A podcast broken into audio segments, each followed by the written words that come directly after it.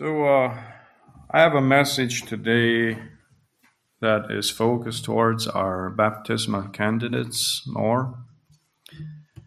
Um, it is a message that's that's relevant to everyone here, but uh, especially to our baptismal candidates. Um, and some of it will probably be familiar. Um, but I felt that this message is it is uh, beneficial to to our baptismal candidates and everyone here. It's it's a reminder that we live in a day and age where um, people are thinking that um, it's just live and let live, and the way that I am is the way that I am, and uh, life is supposed to be easy, and uh, everything is supposed to go well for me. I, I uh, titled it Counting the Cost and Carrying the Cross.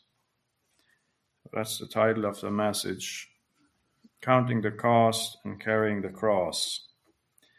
But before we begin, let's uh, pause for a word of prayer. Father, we are thankful today again for your presence in our lives. We thank you that you are our Father who is in heaven. And we know, Father, that your plans, Lord Jesus, are still to prosper us. We just want to continue to pray that your work in us again will continue, that you will not give up on us, but that you will help us to have spiritual eyes to see what is going on around us, within us. Lord, we want to be ever um, conscious of this work. Give us, Lord, spiritual eyes and help us to remove any blinders that we have, Father, any rose colored glasses that we may be wearing. Lord, because we know, Father, that your desire is to conform us into your image and into your character. Because we know, Lord Jesus, when we stand before you on that great day, Lord, we will be only what we have given up and what we have taken from you. Lord Jesus, we just pray a blessing over words, over what is being shared today. We pray in Jesus' name. Amen. I want to begin with a passage uh, in the Old Testament. It's found in 2 Samuel chapter 24, verses 18 to 25. Um, I'll be reading the ESV version. So, uh, story about David. It goes like this And Gad came that day to David and said to him, Go up, raise an altar to the Lord on the threshing floor of Araunah the Jebusite.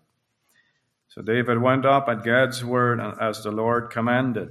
And when Araunah looked down, he saw the king and his servants coming on toward him. And Araunah went out and paid homage to the king with his face to the ground. And Araunah said, Why has my lord the king come to his servant? David said, To buy the threshing floor from you, in order to build an altar to the Lord, that the plague may be averted from the people. And Araunah said to David, Let my lord the king take and offer what seems good to him. Here are the oxen for the burnt offering, and the threshing sledges, and the yokes of the oxen for the wood. All this, O king, Araunah gives to the king. And Araunah said to the king, May the Lord your God accept you. But the king said to Araunah, No, but I will buy it from you for a price. I will not offer burnt offerings to the Lord my God that cost me nothing. So David bought the threshing floor and the oxen for fifty shekels of silver. And David built there an altar to the Lord and offered burnt offerings and peace offerings. So the Lord responded to the plea for the land, and the plague was averted from Israel. So again, this theme of counting the cost and carrying the cross. It is interesting that Araunah offered David everything that he needed, make the appropriate sacrifice. But David wouldn't do it. He wouldn't accept it. It seems that even back then, a sacrifice meant more than just a burnt offering. And like today, uh, today, I wonder if we try to offer things at times that don't mean much to us. We can be very obedient about offering the things that are easy or convenient for us. And through that, a lot of times we think we are sacrificing. But sacrifice means a lot more than that. It's a very real commitment. It's made because we love. If you think about a person that you love most, if you're going to surprise that person on a special occasion, what would you do? You would go through the time and the effort to make sure that everything is perfect, like a perfect meal, a perfect gift, or whatever it took to make it special. And it wouldn't matter so much what it cost in time or money if it's some, somebody that you really care about. And in the same way, if you look at this account, David couldn't honor his God with a sacrifice that cost him nothing. I think he felt that it wasn't a gift worth giving if it's given that way. So, some of the things that we do give to God are sometimes a broken heart and a contrite spirit. We offer them to God, and maybe they cost us something. Not monetarily. And even when we bring these things to God, it shouldn't necessarily bring us pain, but it should be valuable to us when we give it. The commitment that we make must be deep and true. We can't just give God the leftovers and feel that He should be satisfied with that. It's, it's like I said, if you're thinking of giving something to your to someone that you care a lot about, imagine their response if you just give them the leftovers. It's something that didn't really cost you anything. It's uh, that's not. I don't think it's a gift that's worth giving in that case. So, carrying the cross, counting the cost. Uh, we're all familiar with comment cards sometimes at restaurants they, they lay out these cards and you make comments on them. And uh, there's there's a place um, that where these comment cards were given to staff members in a wilderness area in Wyoming. And uh, some of them said trails need to be reconstructed. Please avoid building trails that go uphill too many bugs and leeches and spiders and spider webs. Please spray the wilderness to rid the areas of these pests. Please pave the trails. Also, chairlifts need to be in some places so that we can get to the wonderful views without having to hike to them. The coyotes made too much noise last night and kept me awake. Please eradicate these annoying animals. Escalators would help on the steep uphill sections, and too many rocks in the mountains. So they're humorous, but obviously, comments and complaints indicate that the people who made them did not really understand what it means to be or to stay in a wilderness area. They were looking for something convenient and comfortable, but not truly a wilderness experience. And in a similar way, many people today do not understand what it means to be a genuine Christian. a true disciple of Jesus Christ. There are multitudes that often follow Christ who claim or say they're a Christian, but they do so on their terms and not His. They do not truly comprehend the biblical definition of discipleship or sonship. And in Matthew chapter 16, verses 24 to 27, Jesus said unto his disciples, If any man will come after me, let him deny himself, take up his cross, and follow me. For whosoever will save his life shall lose it, and whosoever will lose his life for my sake shall find it. For what is a man profited if he shall gain the whole world and lose his own soul? Or what shall a man give in exchange for his soul? For the Son of Man shall come in the glory of his Father with his angels, and then he shall reward every man according to his works. This is very real. It's not something that he just said, just to say it. Not I, but Christ. We sing these songs a lot of times that have these these uh, phrases in it. Not i but christ. But a lot of times it could be i not christ.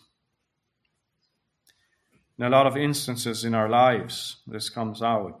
I not christ a disciple is a pupil or apprentice a learner or student that's what it means but a disciple can be taught knowledge without being transformed. I think you would agree. A disciple can be taught knowledge without being transformed. And uh, we have to be careful that our disciple making is not information without transformation. The end result of discipleship is not merely the knowledge of all Jesus commanded, but the obedience to all Jesus commanded us to do. That's, that's obviously the bottom line. If you do, don't implement the commands of Christ in your life, then it's basically meaningless. I don't think that's what Christ had in mind. It's not the truth we know that transforms us, but the truth we, we obey. And I think you could you will agree that not all discipleship is transformational. I have a short uh, story here of a, of a guy. If you think on those things, Chris Farley is regarded by the world as one of the funniest comedians. From his sketches on Saturday Night Live to the movies he starred in, Farley was a success in the entertainment business. Chris Farley was impacted by the example and influence of another famous comedian, John Belushi. In a real sense, Farley was a disciple of Belushi. Farley famously admitted, I wanted to be like him in every way. So John Belushi moved from the comedy troupe Second City in, the, in Chicago to Saturday Night Live to starring in movies, and Farley followed the same career path. Farley's emulations did not stop there. Both Belushi and Farley struggled with obesity and had a reputation for wild living. Sadly, Belushi died of a drug overdose when he was only 33 years old. And years later, after a night of partying, Chris Farley was found dead in his apartment from a drug overdose. He was 33 years old as well. While his mentor impacted his aspirations and his behavior, his mentor never transformed his heart. Not all discipleship is transformational. So, there's this verse in 2 Timothy, verse or chapter 3, verse 7, it says, Always learning and never, never able to come to the knowledge of the truth. So you can learn a lot of things, even spiritual things. But what's the use if you never come to the knowledge of the truth? And this is very clearly illustrated in the life of Judas Iscariot. In Matthew chapter 26, verses 20 to 25, it says, When evening had come, he sat down with the twelve. Now, as they were eating, he said, Assuredly, I say to you, one of you will betray me. They were exceedingly sorrowful, and each of them began to say to him, Lord, is it I? He answered and said, He who dipped his hand with me in the dish will betray me. The Son of Man indeed goes just as it is written of him. But woe to the man by whom the Son of Man is betrayed. It would have been good for the man if he had not been born. Then Judas, who was betraying him, answered and said, Rabbi, is it I? He said to him, You have said it. So we also ask this question. But from Judas, we learn that knowledge about Christ alone does not result in true discipleship. Because obviously Jesus, uh, Judas knew about Jesus. Judas heard every sermon that Jesus preached. Judas personally saw Jesus confront the religious and welcome sinners. Judas saw blinded eyes open. Judas saw the dead raised. Judas saw demons cast out. Judas saw firsthand the power and the love of God perfectly displayed in Christ. Judas gleaned knowledge from Jesus' teaching, but never allowed Jesus' teaching to transform him. That's very evident in his life.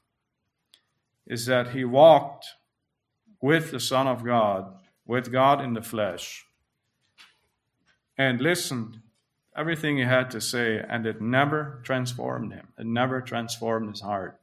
He had probably all the knowledge up here, and he probably went out even and uh, shared the gospel with people. And he probably did miracles as well. But it never did anything to his heart.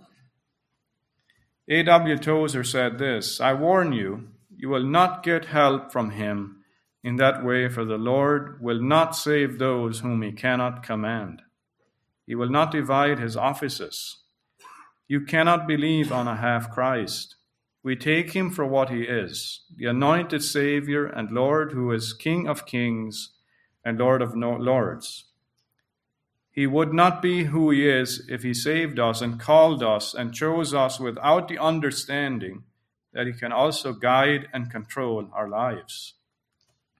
So, a true disciple is one that has heard the knowledge, the gospel, and is convicted of their sin and as a result repents of their sin and surrenders to Christ's lordship. The character of true um, discipline is manifested in obedience. So, a person that approaches discipleship as merely information and not repentance is devaluing discipleship and denies the power of the gospel.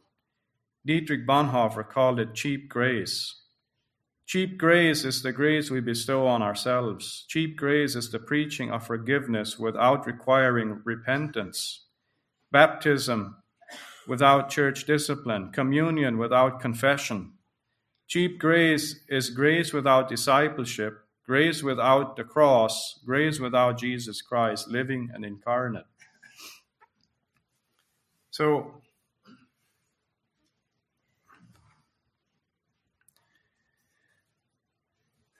The distinguishing marks of true discipleship, I think, can also be said is holy affections. Like Brother John said, abiding in Christ.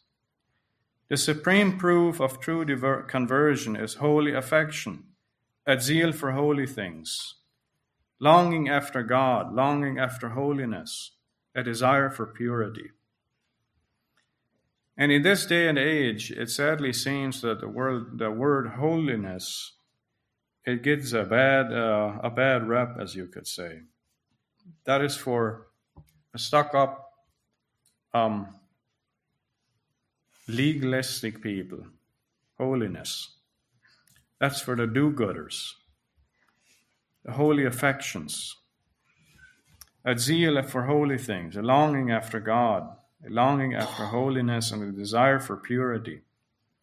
Is it evident in our lives?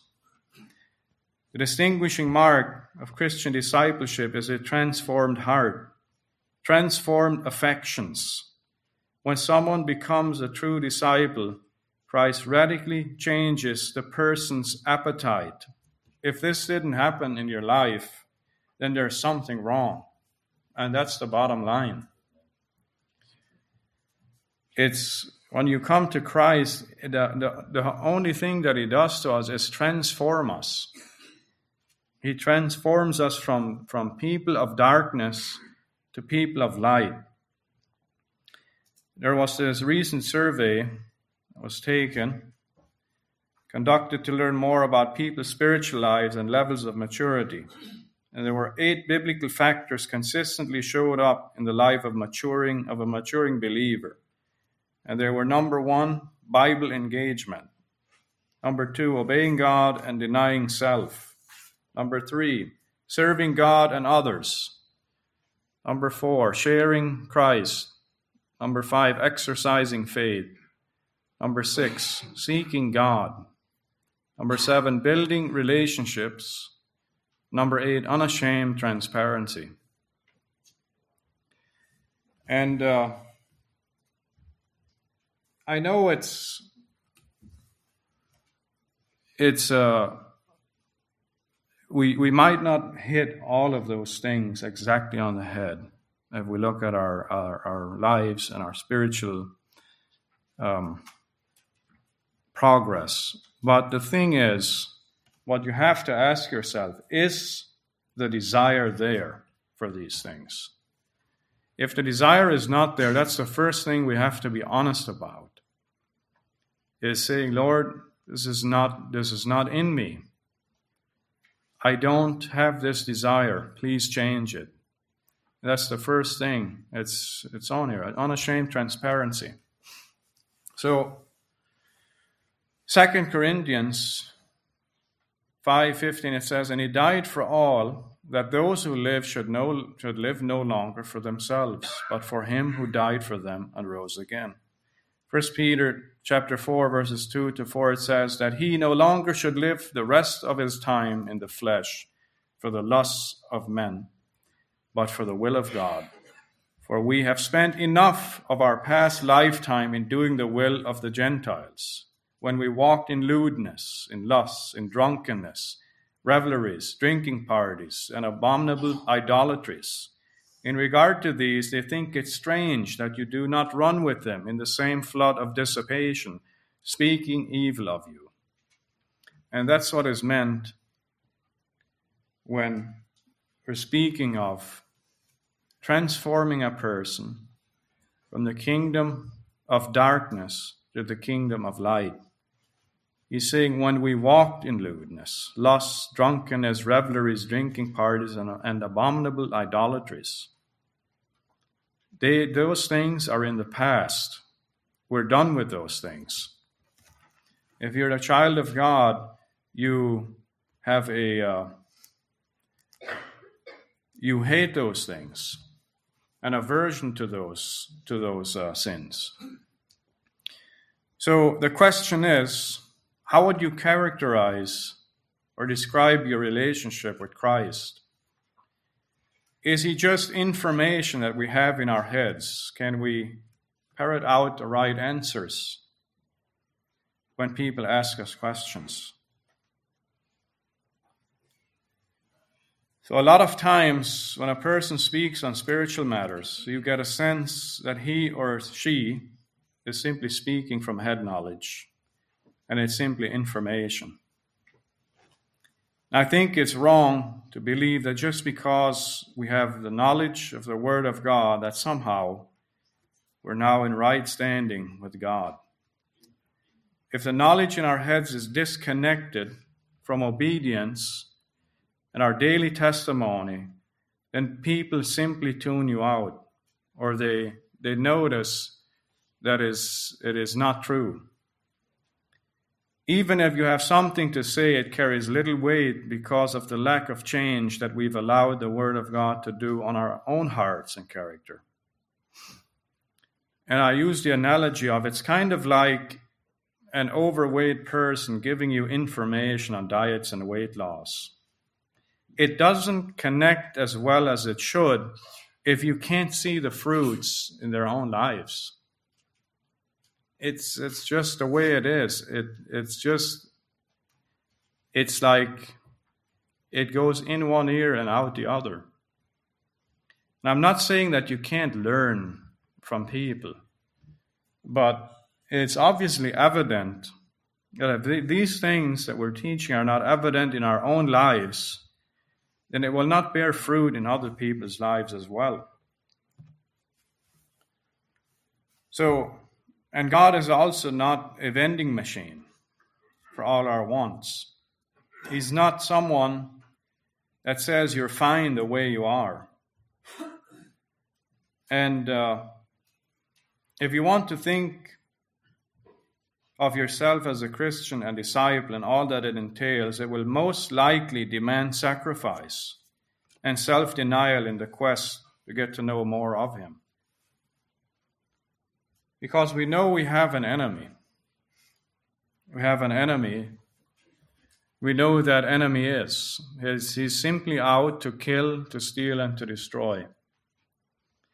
And his constant temptations that he puts before us is to take back what we've given up and to reclaim what we have renounced and forsaken. Anyway, it is in my life.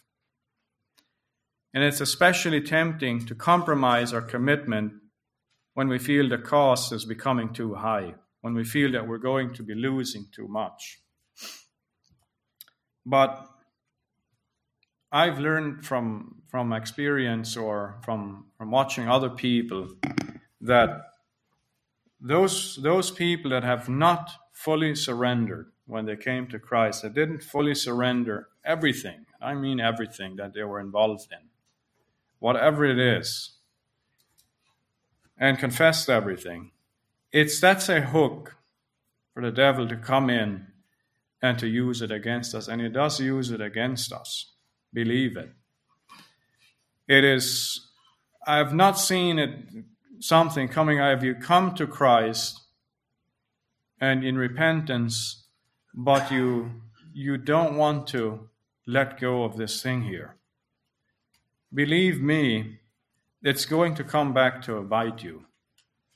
No question about it. So, discipleship is on God's terms, just as coming to Him is on His terms. We don't make the terms, and it is gaining by losing.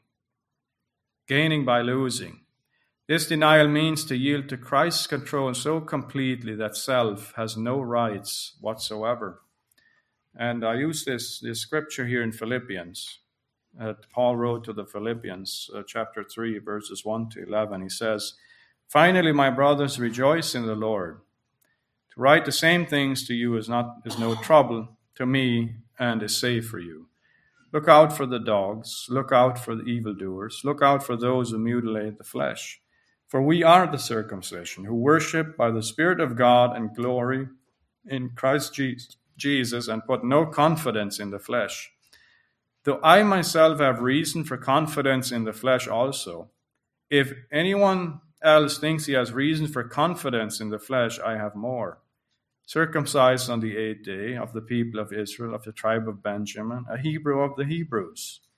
As to the law, a Pharisee as to zeal, a persecutor of the church, as to righteousness under the law, blameless. But whatever gain I had, I counted as loss for the sake of Christ. Indeed, I count everything as loss because of the surpassing worth of knowing Christ Jesus my Lord. For his sake I have suffered the loss of all things and count them as rubbish. Or in some translations it says dung, in order that I may gain Christ and be found in him, not having a righteousness of mine own that comes from the law, but that which comes through faith in Christ, the righteousness from God that depends on faith, that I may know him and the power of his resurrection, and may share his sufferings, becoming like him in his death, that by any means possible I may attain the resurrection from the dead. And I hope that's our, our heart to be found in Him, not having a righteousness of my own that comes from the law, but that which comes through faith, which practicing faith, practicing faith in Christ, the righteousness from God that depends on faith, that I might know him and the power of his resurrection. He put little value on what he had been before. And uh, I think you can see from what he had written his total dependency on Christ. And he took up that cross and he followed after Christ. And believe me, one time he goes through this list of what he suffered, it was pretty difficult. So that's exactly the kind of denial a believer is to make in regard to himself. He is to utterly disown himself, to refuse to acknowledge the self of the old man. The self to which Jesus refers is not one's personal identity as a distinct individual. The self which Jesus is speaking is rather the sinful, rebellious, self sufficient self that is at the center of every fallen person and that can even reclaim control over a Christian. Is where we, we fall into this trap of somehow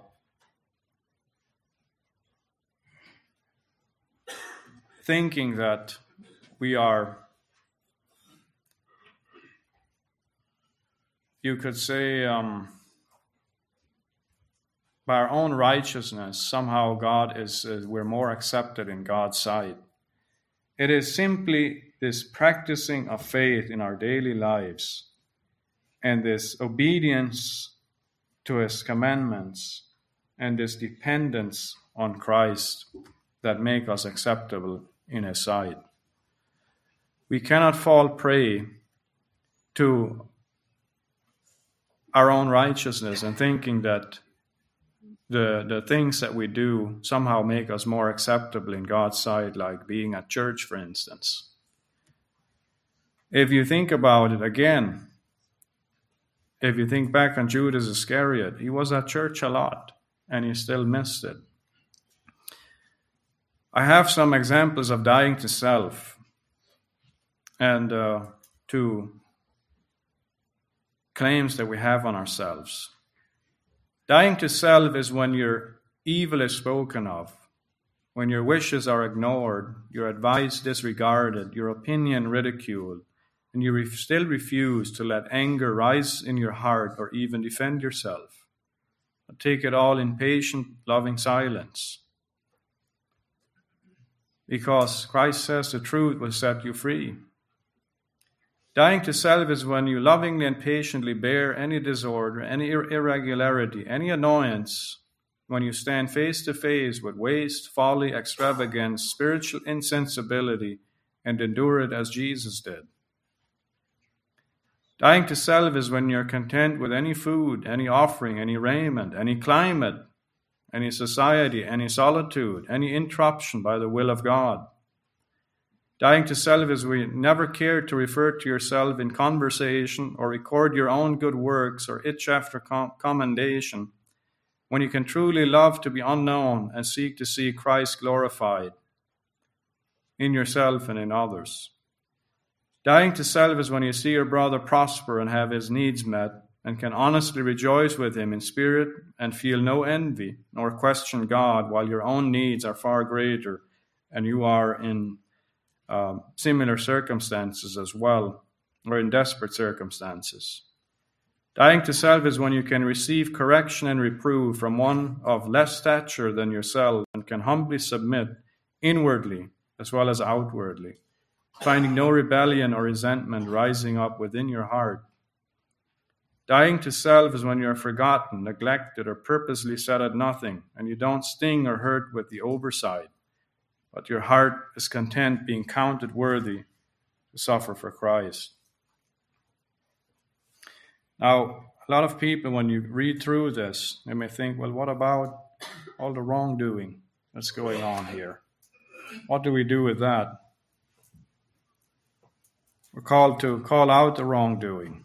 Yes, we are. But why do we want to call out the wrongdoing?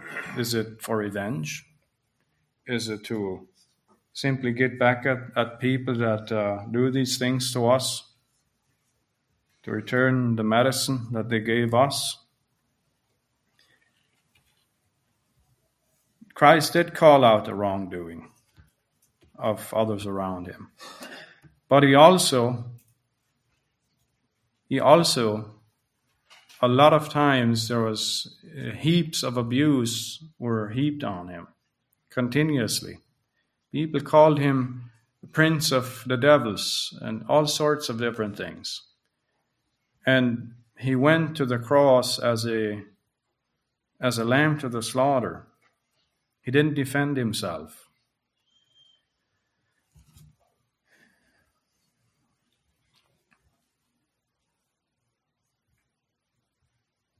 So, our salvation and discipleship,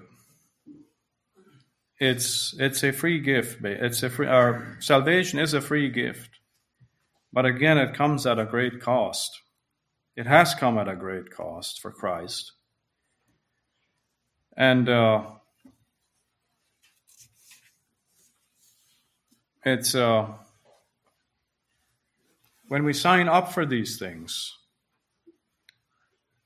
He is continuously telling us in the Word of God to count the cost before we start building. That it is, it is uh, a shame for people to start building a house and then halfway through they quit and walk away. That's not something that He finds, um, that Christ finds joy in. And it, it not only ruins our testimony, but it also the the the uh, the things of God are being mocked and laughed at by others um, that look at it in the world, and they say, "Well, if that's if that's supposed to be Christianity, then I don't want it." So, taking up the cross, it's not necessarily the common trials and hardships that all people experience sometimes in life. It's not having a, uh, a nagging wife or an overbearing boss or a physical handicap or suffering from a disease. And uh, we often hear this phrase, well, that's just a cross that I have to bear.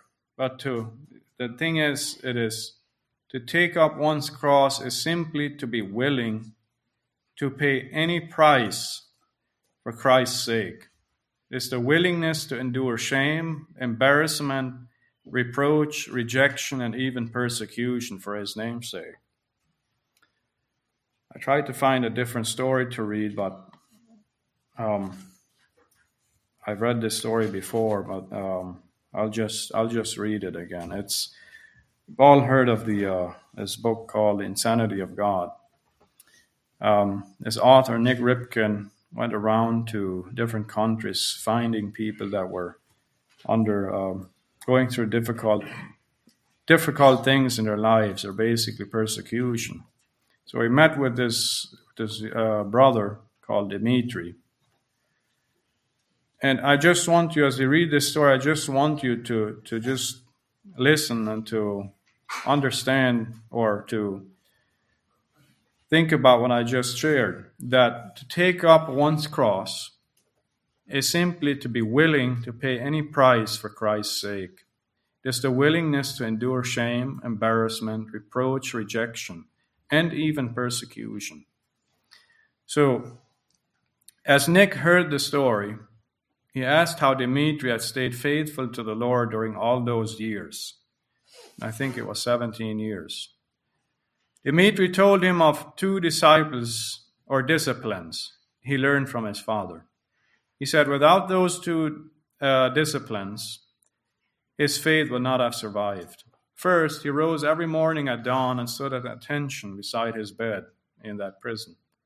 As the sun rose, he would face east, raise his hands in praise to God, and sing what he called his heart song. The other prisoners didn't like it and would yell at him, mock him, and throw things at him to try to make him stop. Every morning, year after year, he would sing one of two songs. Second, whenever he found a little scrap of paper, He would write on it as many verses or songs as possible. Then he would stick it to the wall in his cell. The guards would eventually find this paper and tear it down, beating him terribly and threatening him with death. But Dmitri never stopped. Determined to make Dmitri give up his faith, the guards broke into his house and stole his wife's clothes. And they marched a female prisoner past his cell, telling him it was his wife. They tortured and killed the woman and told him it was his fault. Furthermore, they lied, saying Dmitri's sons were now wards of the state. When Dmitri heard this, he broke. He told his guards that he would sign the confession stating he didn't believe in Jesus anymore. He felt awful, but though he needed to do this, he felt awful, but thought he needed to do this in order to save his boys. The guards were triumphant and told him the next day they would have the paper ready. Drowning in grief, Dmitri was crushed. Not only did he believe his wife was killed, but he also realized that he had denied Jesus. As he wept, many miles away, Dmitri's wife, sons, and brother sensed something was wrong. They came together that night and asked God to help Dmitri stand strong. Miraculously, God allowed Dimitri to hear the voices of his, of his loved ones as they prayed. Shocked, he realized God was showing him that they were alive and they were still following Jesus. He also realized that even after denying him, like Peter the apostle did, Jesus had shown him mercy. That night, Dimitri experienced the love and forgiveness of his Savior in a new way. The next morning, when the guards came with the document, Dimitri sat with his shoulders straight and strength in his eyes. He refused to sign. Confused, they asked him why he had changed his mind. You lied to me, he said. I know that my wife is alive and my children are with her. I also know that they are still following Christ. I am not signing anything. A little while later, Dmitri was delighted to find a whole sheet of paper on the ground with a pencil right next to it. God put it there for me, he told Nik. He rushed back to his cell and wrote out as many verses and songs he could fit on the paper. He knew it was foolish, but he couldn't help it. He wanted to offer Jesus the biggest love offering he could. When the guards found the paper, they were furious and beat him and threatened to execute him.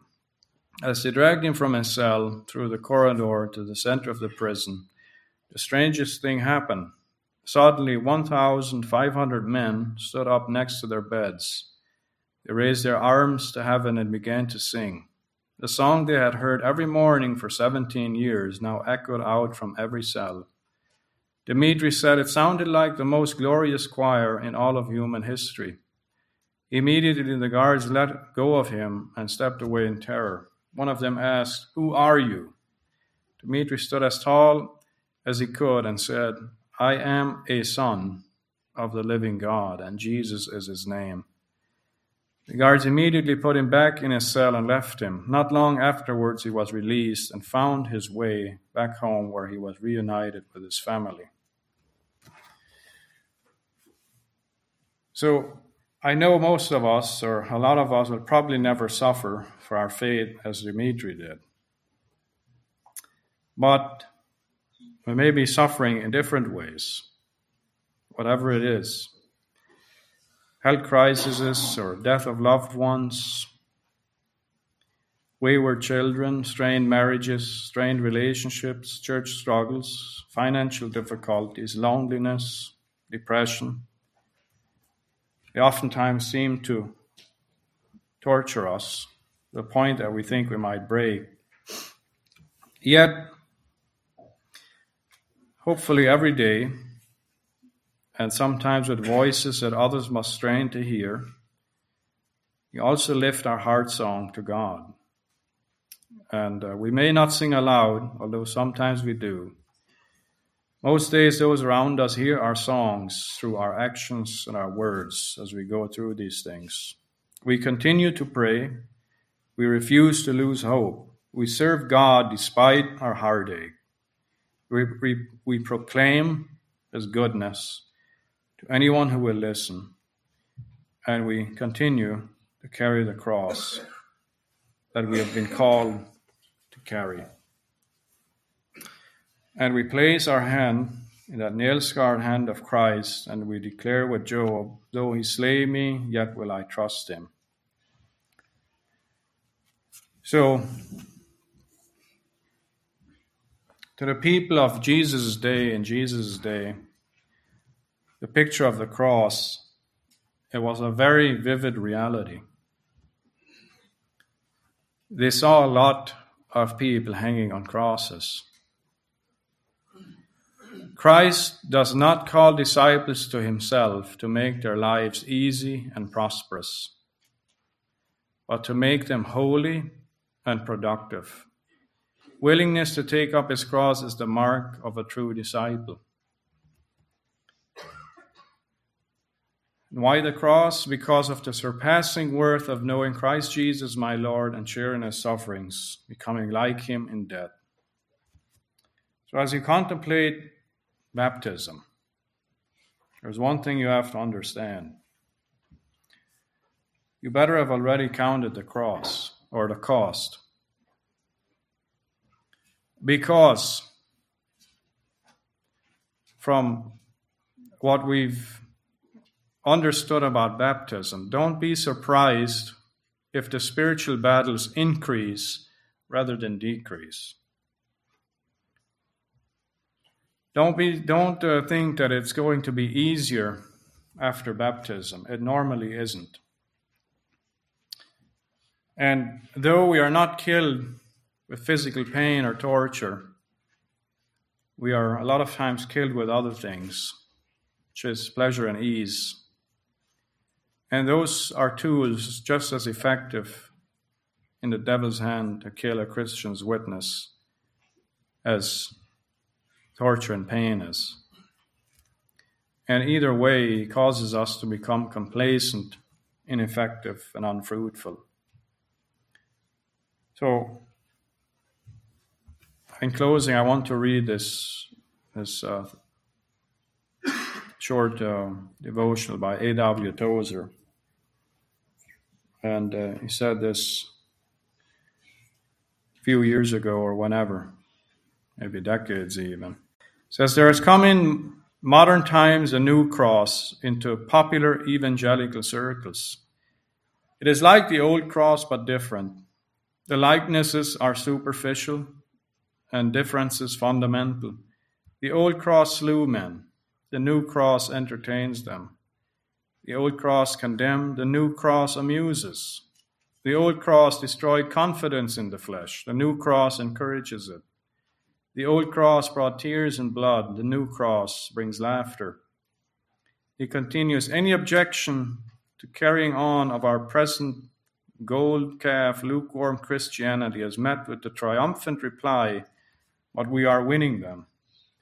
And winning them to what? To true discipleship, to cross carrying, to self denial, to separation from the world, to crucifixion of the flesh, to holy living, to nobility of character, to despising of the world's treasures, to self discipline, to love of God, to total commitment to Christ. And a lot of these answers, you have to say no. This pleasant new cross view often leaves people confused and deceived because they believe in self promoting, self seeking Christianity that bears no resemblance to Jesus' sobering call to full surrender, to denying to self. For this reason, it's been said that one of the greatest mission fields in the world today is the church as a whole in America.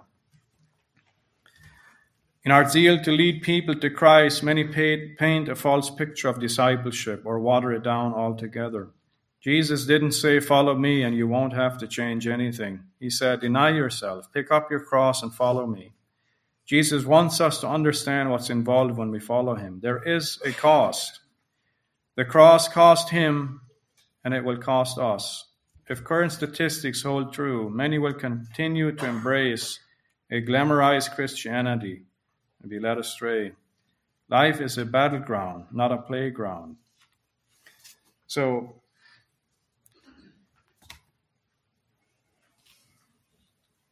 it doesn't mean we go around now as dour Christians, just always looking for things that will hurt us and things that we. No, it simply means that we're under a submission of Christ. We are no longer our own. And like I said here previously, that we are, our willingness is to do, is to bear anything that Christ puts on us or calls us to do. And whatever that may be, we're simply saying, Lord, I'll go where you tell me to go, I'll do what you tell me to do, and I'll just follow after you at, at any cost. And uh, in the end, we know what is waiting for us. It's like what Paul said I've, I've fought a good fight, I've finished the course or the race, therefore, there is now um, set up for me a crown of righteousness, and not only for me, but for all of those that also call Christ his own, in a way. I mean, uh,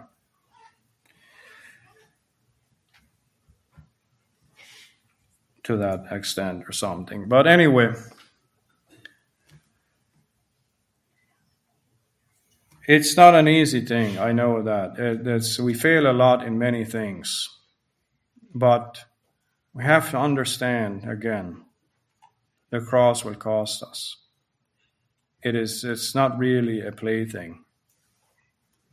It brings tears and it brings hardships into our lives, but they're all meant for something good something good to come out of us. So uh, thank you. God bless you.